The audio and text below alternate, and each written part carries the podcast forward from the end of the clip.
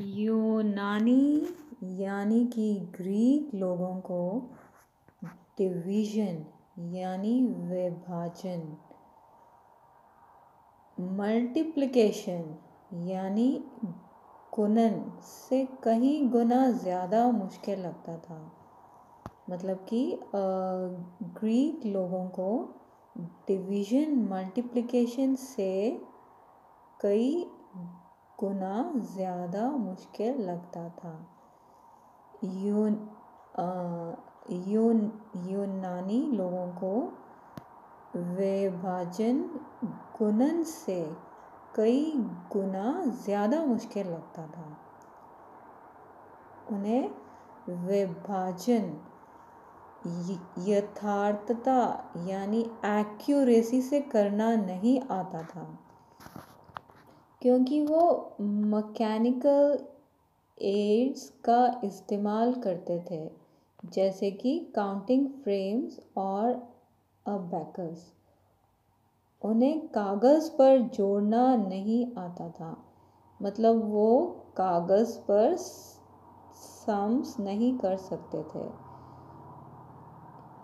यह अनुवाद लैंसलॉट हॉगबेन की किताब मैथमेटिक्स फॉर दी मिलियंस जो जो कि जिसकी पब्लिशिंग का साल है जिसकी फ़र्स्ट पब्लिशिंग हुई थी आ, शायद 1937 में शायद। और ये किताब बहुत ही फे, फ़ेमस किताब है। और ये अनुवाद उसी किताब से से लिया गया है। लैंसलॉट हॉगबेन का मानना है कि चालाक लोग जो कि अपने आप को विद्वान मानते हैं कभी अपने साम सामाजिक संस्कृति से आगे नहीं, आगे प्रगति नहीं कर सकते। जब ये अपने आप को विद्वान मानने वाले चालाक लोग गर्व महसूस करते हैं तो वो हमें संदेह होता है कि वो वाकई विद्वान है भी या नहीं। अपने आप को जन सामान्य से अलग समझना। और इस पर गर्व करना मूर्खता और शैत, शैतानी ही है।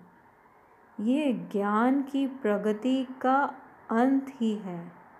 कोई भी टेक्निकली एडवांस्ड सोसाइटी यानी कि तकनीकी समाज, ऐसे चालाक ज्ञानियों के हाथों में सुरक्षित नहीं हो सकता। ज्ञानी और जन सामान्य दोनों को एक दूसरे की ज़रूरत है।